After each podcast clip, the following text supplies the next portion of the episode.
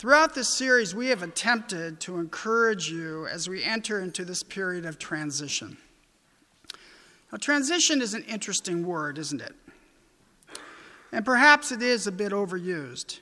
In fact, over the last few months, I've seen, as I've gone to various websites looking at different churches, um, wanting to get different pieces of information, I often see that word transition being used for a lot of churches. Uh, a dear friend of mine even commented on how tired he is of that word. Because, in his opinion, and I think he's right, all of life is transition. Today is going to be different than tomorrow, and today is different from yesterday. When we talk of transition, what we're really talking about is change. And many of us hate change. I know, I know I am not a big fan of it. Change scares us. Think about it. We hate the idea of getting older because we know in the long run what it means. We tend to look longingly back to a period of life and consider it as the good old days, wishing that life was like that once again. And even those of us who have been here at Lanesville for a long time may look back at a period in the history of this church and think about it as the glory days and wishing that we could be back there. Well, certainly, but wishing things that are as they once were is not only not helpful, it can also be harmful for the life and ministry of a church. Certainly, we can learn from the past, and we should, but we can't live in the past. God has us here now in this place. And we're not here by chance, we're not here by accident, but we are here by His sovereign call. And that is exciting. I know we're facing some big changes, and we need to make some hard decisions. But God will see us through those things, just as He has so many times before. And why? Because this is His church and God is committed to his church. Throughout this sermon series, we've been attempting to lay out a foundation for each step in this process of transition. We are the church. We are a family that God has uniquely joined together. We share the same bloodline, the bloodline of our Lord Jesus Christ. And as, as with any family, we want to constantly be renewed individually and corporately. Renewal equals growth. We have a building, as we've discussed, that needs to be addressed. And we're here in this place because of change decisions that we made together to put more emphasis on ministry and less on the physical structure. But now is the time that we need to fix this building, not as a historical marker, but a, as a useful tool for the edification of the body of Christ and the ministry of the gospel for years to come. We want to make this place user friendly, if you will. For months, the Missions Committee, along with the Board of Elders, have been working on retooling our global missions focus so that we have a roadmap, more or less, that is clear to follow for the coming generations. For long, as long as I have been in this church, there's always been a desire to raise up missionaries from within. For those of us who are really old, we remember Jim and Louise Rotholtz. In fact, there's a photograph of them in an old church directory out on the shelf when we were laying hands on them to send them off as missionaries. We want to have a mechanism in place to make that a continuing, uh, a continuing process for this church. And we also have been reshaping the church as we are about to formally say goodbye to our pastor teacher of 22 years. While the search committee is still in the early stages of this process, we are praying and working through it. Now, such the thing is not fun, but it's very necessary. And it's through seasons like this that help us to remember that we are in this together for the Lord's renown. This morning, I've entitled this sermon The Capstone for Renewal. And we are ending this sermon pretty much where we began five weeks ago However, while the focus five weeks ago was on us individually, today we're going to focus on us corporately. And one of the things that has struck me so much in this past year, more than any other year, is that we are, as individual Christians, find our complete identity within the context of the body of Christ. That's why we have to be in fellowship. That's why we've got to be here. And interestingly enough, this is a major theme in 1 Peter. Would you please turn to 1 Peter chapter 2, verses 4 through 10.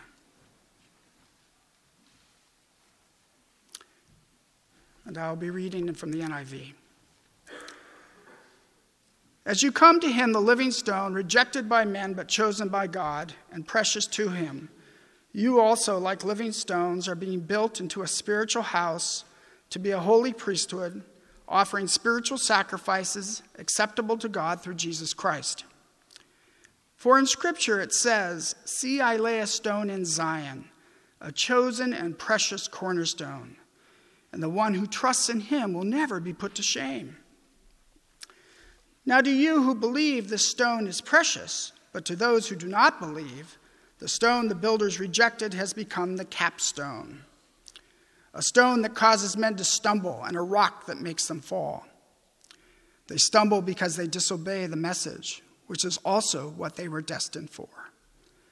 But you, you are a chosen people, a royal priesthood, a holy nation a people belonging to God, that you may declare the praises of him who called you out of darkness into the wonderful light. Once you were not a people, but now you are the people of God. Once you had not received mercy, and now you have received mercy. Let us pray.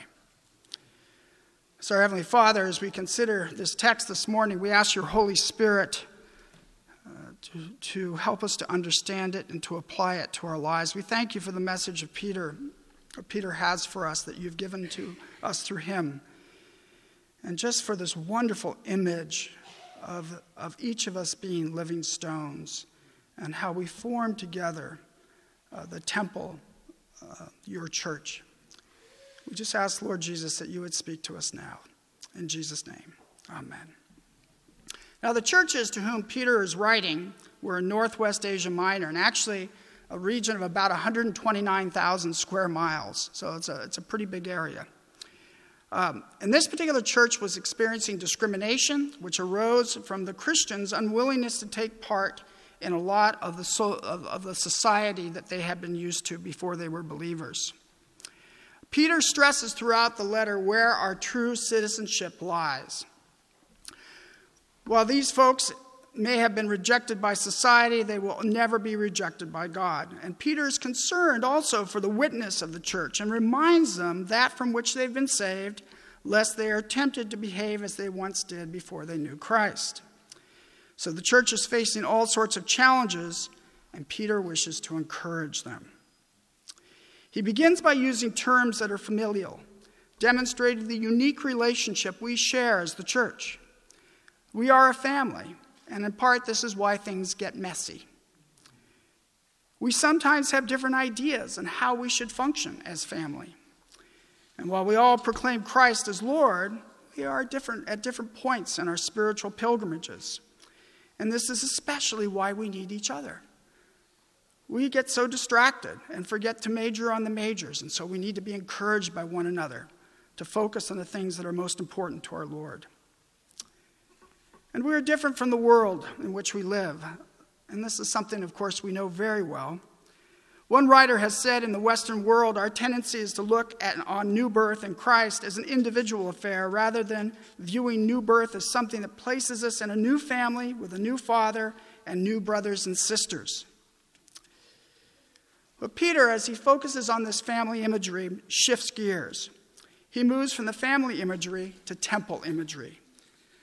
One of John Stott's last books focused on the vital necessity of the church, and he was deeply concerned of the lack of commitment in the West among Christians to the church. Somehow, Christianity had become an individualized faith, and this deeply concerned him. So, this is why Peter is stressing so much through this text the sense of unity that we have as the body of Christ. We can't do it alone. In verse 4, Peter changes his focus so that it's riveted upon Christ and then moves into our relationship as the church with our Lord. The focus is on Christ as our model and on the church and its ministry that stems from our calling to be holy.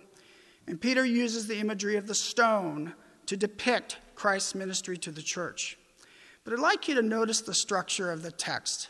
It's kind of funky the way he does this. In verses 3 and 4, he starts off by, We've tasted and know the Lord is good, so we come to him, the living stone. And then in verse 5, we're then modeled on the living stone and are, be, are to be like him. Then 6 through 8, he kind of then takes time from the Old Testament to show how Christ was foreseen or foreshadowed to be this living stone, the stone, the cornerstone. And then in verse 9, he gets back to where he began. He gets back to us and the application of what it means for us who are, who are the church of God. So, what I'd like to do is first look at the three Old Testament passages, and then we'll come back to verse 5, and then we'll jump ahead to 9 through 10. There's probably a better way to structure this, but that's what we're going to do. So, in our text, Peter quotes three Old Testament passages that use stone imagery. And by quoting these passages, he draws a distinct contrast between those who accept Jesus and those who reject him. He shows that the contrast was foretold in the Old Testament, and, should, and this should not come as a surprise for Christians. The first passage that Peter quotes is in verse 6 of our text. And Peter says, See, I lay a stone in Zion, a chosen and precious cornerstone, and the one who trusts in him will never be put to shame. Now, this passage is a quotation from Isaiah chapter 28, verse 16. And in this passage, God is railing against the leaders of Jerusalem who have ignored God and think that they are safe from trouble because they've made, uh, because of their political alliances. They speak as though they have made a treaty with death so that the lethal waters of judgment can never sweep over them. In other words, they're going to do their own thing, and that's okay. That's what they think. And so God speaks out against them from the prophet. He declares them to them that their pride is not going to be a refuge. Their covenant with death is no security.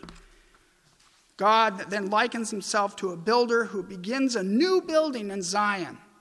And as Israel's architect, he appoints and approves the cornerstone which he's about to lay.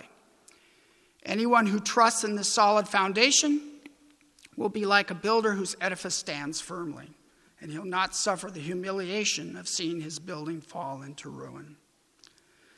Now, we all know, I think, from previous sermons, that the cornerstone was the foundation stone that had to be set in place first before a building was built. It had to be perfectly square and it had to be true. It had to be set in exactly the right place because it was the measure by which the building was going to be built. The cornerstone was considered precious, not because of, it was decorated in ornaments, but because it was unblemished. It, was, it had to be chosen and crafted perfectly in order to accomplish the task that was set before it. A good foundation is vital, vital to the life of the building. Years ago, in the Dominican Republic, was our second mission trip there. We were assigned a task to, to pick up where another group had left off in building this enormous building, three classrooms. And what this group had done is they had built the foundation, dug the foundation, poured it, laid the first few courses of blocks, and had tied three walls into an existing perimeter wall for the school. We got there, we began going up, and I remember this like yesterday. There in the far corner, a much younger Zach Smith is scratching his head and going like this all along the course of the wall. And I'm looking at him, I'm wondering, what is he doing? And as I follow his eye, I see it's the wall is perfectly level, perfectly level, and then you get back to where he's standing, it's a whole step up. In other words, somehow it had become an M.C. Escher building. It was an optical illusion. It looked perfectly level. It was perfectly level, but it ended up as a step up. And that's, we were work, basing our work on what others had started. And unfortunately, that building came down in a hurricane a few years later just because it hadn't been set right, anchored right. So, foundation is vital for the life of the building. The second Old Testament passage that Peter quotes is from Psalm 118, verse 22. And Peter places this in verse 7 of our text.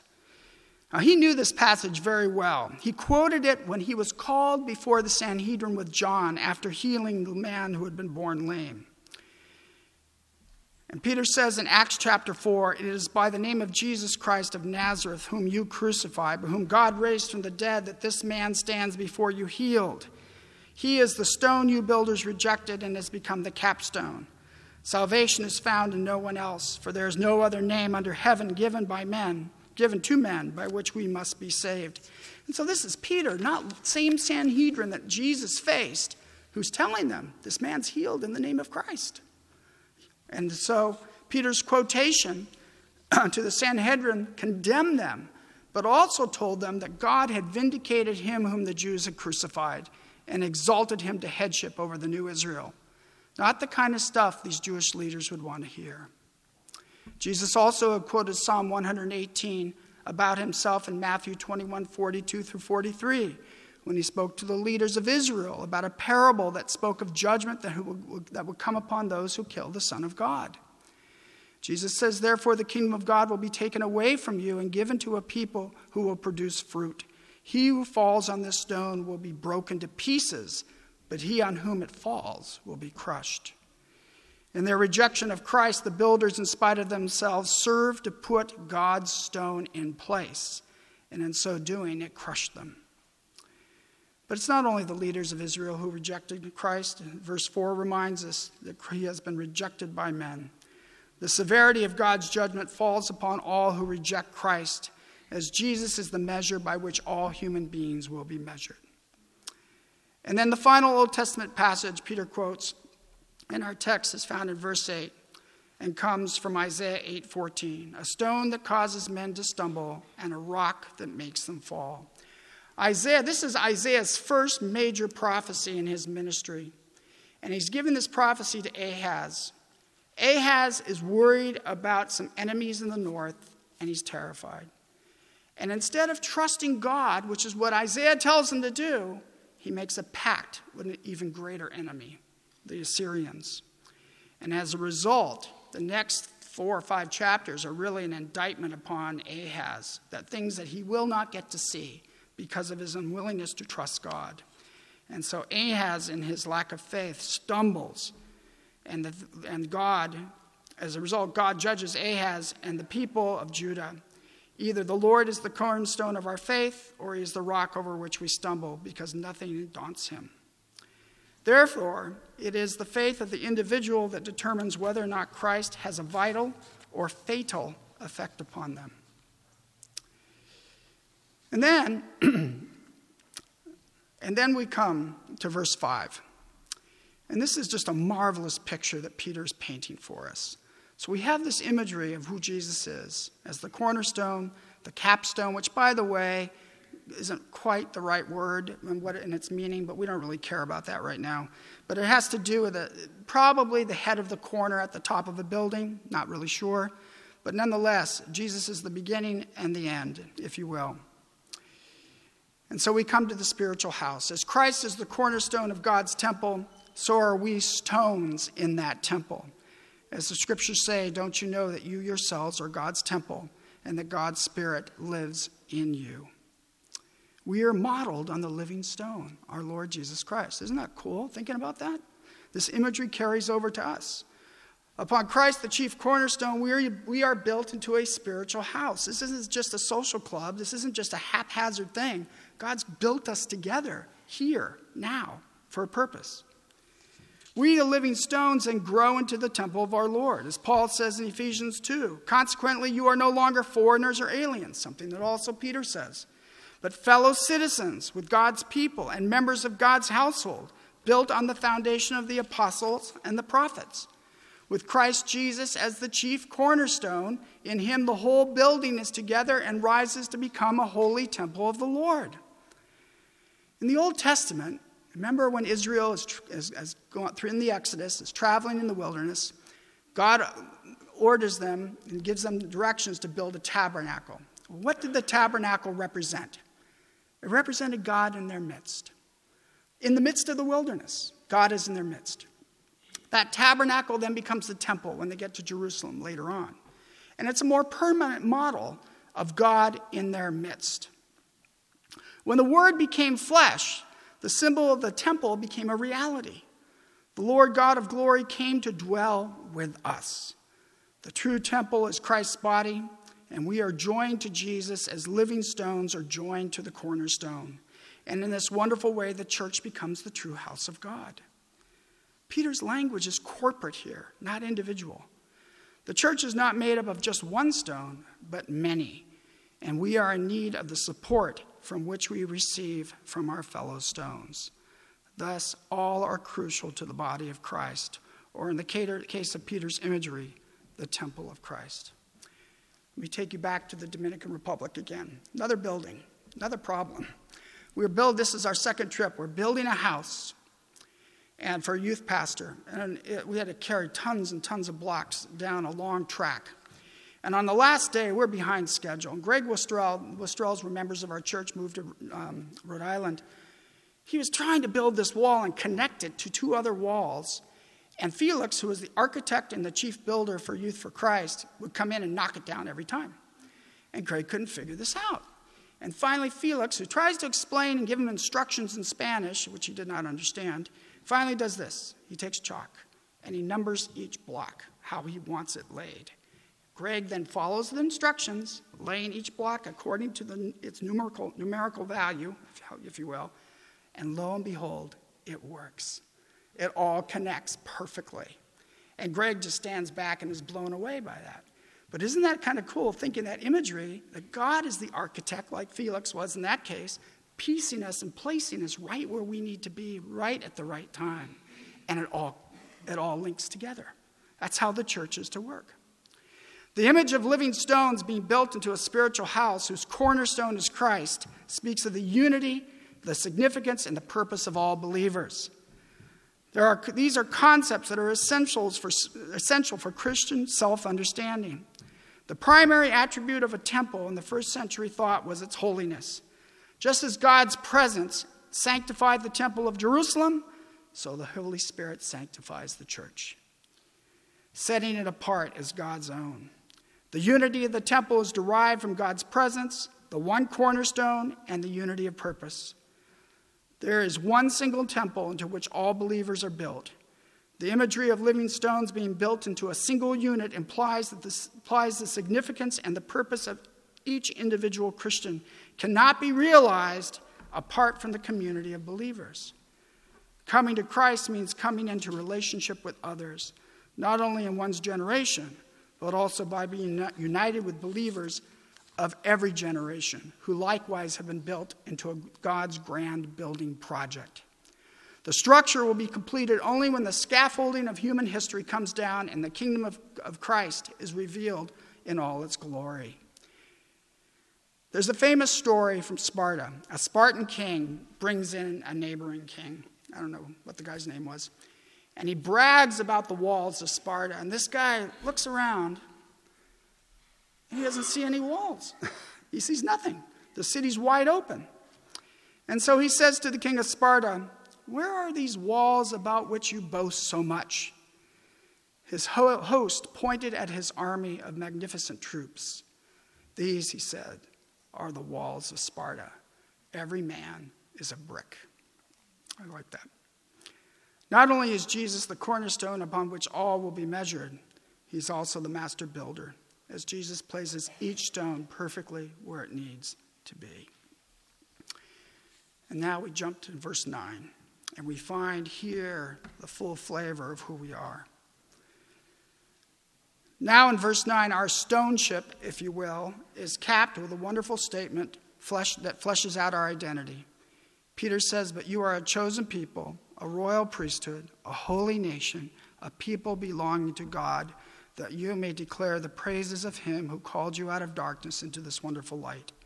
Once you were not a people, but now you are the people of God. Once you had not received mercy, but now you have received mercy. Not only are we called God's chosen people, to, and we are called to be living stones, but we're also called to a holy priesthood. In Exodus chapter 29, when Aaron and his sons are consecrated for Israel, a sacrifice is made. And the sacrifice, then blood is poured on them to prepare them. And as a sacrifice was made to consecrate Aaron and his sons as the priests of Israel, so has a sacrifice been made to consecrate us, the church, into a holy priesthood. We too have been washed. Uh, washed in the blood of Christ. We've been consecrated as holy priests in his church. No one who is in Christ is excluded from the priesthood. Jesus, our high priest, and we are the priests, doing his will according, doing his bidding in accordance with his will. That's a pretty cool thing. We are called to be a royal priesthood. Can you imagine that? We should call each other priest every day. But a royal priesthood. And what does that mean? It means that we're to reflect the holiness of God in our lives and our actions, that we're about the king's business. There's a great story. Sorry, this is a commercial break, but I got to tell you this great story. There's a great story. There's a word in Greek called kerux, and it means herald. And what the kerux was is that he did the king's bidding wherever he went. And so there's stories of, of the herald going out on little rowboats and meet whole armadas of ships. This is an antiquity. And saying, surrender or else. This little guy in this rowboat. To kill the herald was to kill the king. It was like to declare war. This guy had great authority. That's, that's kind of cool. And you think about it in the sense that we are the priests of God we have that same authority as we go out. We have the right to preach the word, to, to minister as the priest did. We are the representatives of our God where we go. And so we want to reflect that holiness of our God in our actions.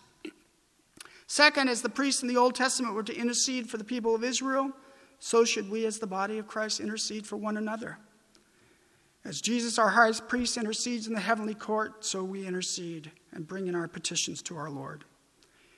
And third, we declare the praises of our God. We worship him and we bow down before him with great thanks for the wonderful work that he has done for us. We don't keep our praise to ourselves, for just as we were brought out from darkness into light, we take that saving light back into the darkness, whether it be in Lanesville, Gloucester, Mississippi, Germany, Bangladesh, or wherever. We go back into the darkness with that light. We don't just keep it for us. The church is not a cruise ship, but a battleship. I love that line. We're a battleship. And the enemy's on the prowl, and he delights in darkness. But as the scriptures tell us, you are the light of the world. A city on a hill cannot be hidden. Neither do people light a lamp and put it under a bowl. Instead, they put it on its stand, and it gives light to everyone in the house. In the same way, let your light shine before men, that they may see your good deeds and praise your heavenly Father. And finally, just as, as the priests of the Old Testament did, we too are called to offer sacrifices. But ours are a different type. Our, our, the penalty of our sin's been paid. We know that. So there's no more sacrificial system. But it's a different kind of sacrifice. And what's our sacrifice? It's our lives. It's us. It's that we are daily to offer ourselves up to our Lord. This is why Paul says in Romans 12, Therefore I urge you, brothers, in view of God's mercy, to offer your bodies as living sacrifices, holy and pleasing to God. And this is your spiritual act of worship. And second, we are to serve God in all we do, as the scriptures say. And whatever you do, whether in word or in deed, do it all in the name of the Lord Jesus, giving thanks to God the Father through him. And then finally, we're a holy nation we are not only called to be a chosen people, a royal priesthood, but we're also a holy nation, a people belonging to God. And we could go on. One of the things that strikes me about this passage, and I'm sure you see it, but the fact that you have Jesus, Jesus as the high priest, Jesus as the temple, I'm getting this backwards, and Jesus as the sacrifice so are we priests. So are we stones in that temple. So are we the sacrifice. What's our model? It's Jesus. We have no other, no other model in this world other than Jesus. That's who we are. And so Peter's using this building imagery to show how connected we are and should be connected. And we're all connected because of Christ as the chief cornerstone. And so he wants his church to thrive together. Now, sometimes we do things in a clunky sort of way, don't we? we get in the way because we, even though we are perfect by the, by the blood of Christ, we're still not perfect in the way, in the sense that we still are working out our, our salvation with fear and trembling. We still have a ways to go. But as the body of Christ, we want to move together. We want to work together. We want the elderly to understand the young. We want the young to understand the elderly. And then more than that, we want to see how can the young help the elderly and the elderly help the young. You, you know what I'm saying? Is that, is that George Wood's needs are my needs. Glenn Deckert's needs are Dan's needs. Steve, Steve McDonald's needs are Josiah's needs because we're one. We need to see it that way. We can't see ourselves as individuals, we've got to see ourselves corporately. That's who we are. And you know what the evil one hates? He hates unity, he despises it because he is the king of chaos, of darkness. And he's going to look for so many different ways to get in and break us apart, even especially during a time when we're vulnerable. And when are we most vulnerable? During transition. He's going to look for ways to hit us where we're weak. Now, he's not like God, he's not omniscient, but he notices where we are tempted, and that's where he's going to drill us. He's going to look for those weaknesses and get in there and try to break us apart. And the thing is, we have to remember we're not a bunch of individuals, we're one. We have to function that way. We have to seek ways in which to encourage each other to persevere in that oneness and that unity. And yes, we may have to work through a lot of things, but that's okay. That's what we're supposed to do because we care about one thing, and that's bringing glory and honor to the Lord Jesus Christ. Nothing's more important than that. Nothing. And so may God be pleased to do that work in these next in these coming months in our church, individually as we work on our own spiritual renewal as, as disciples of Christ, but corporately as we work together. Let us pray. Our Heavenly Father, we thank you that you are the God of salvation who has brought us out of darkness into light.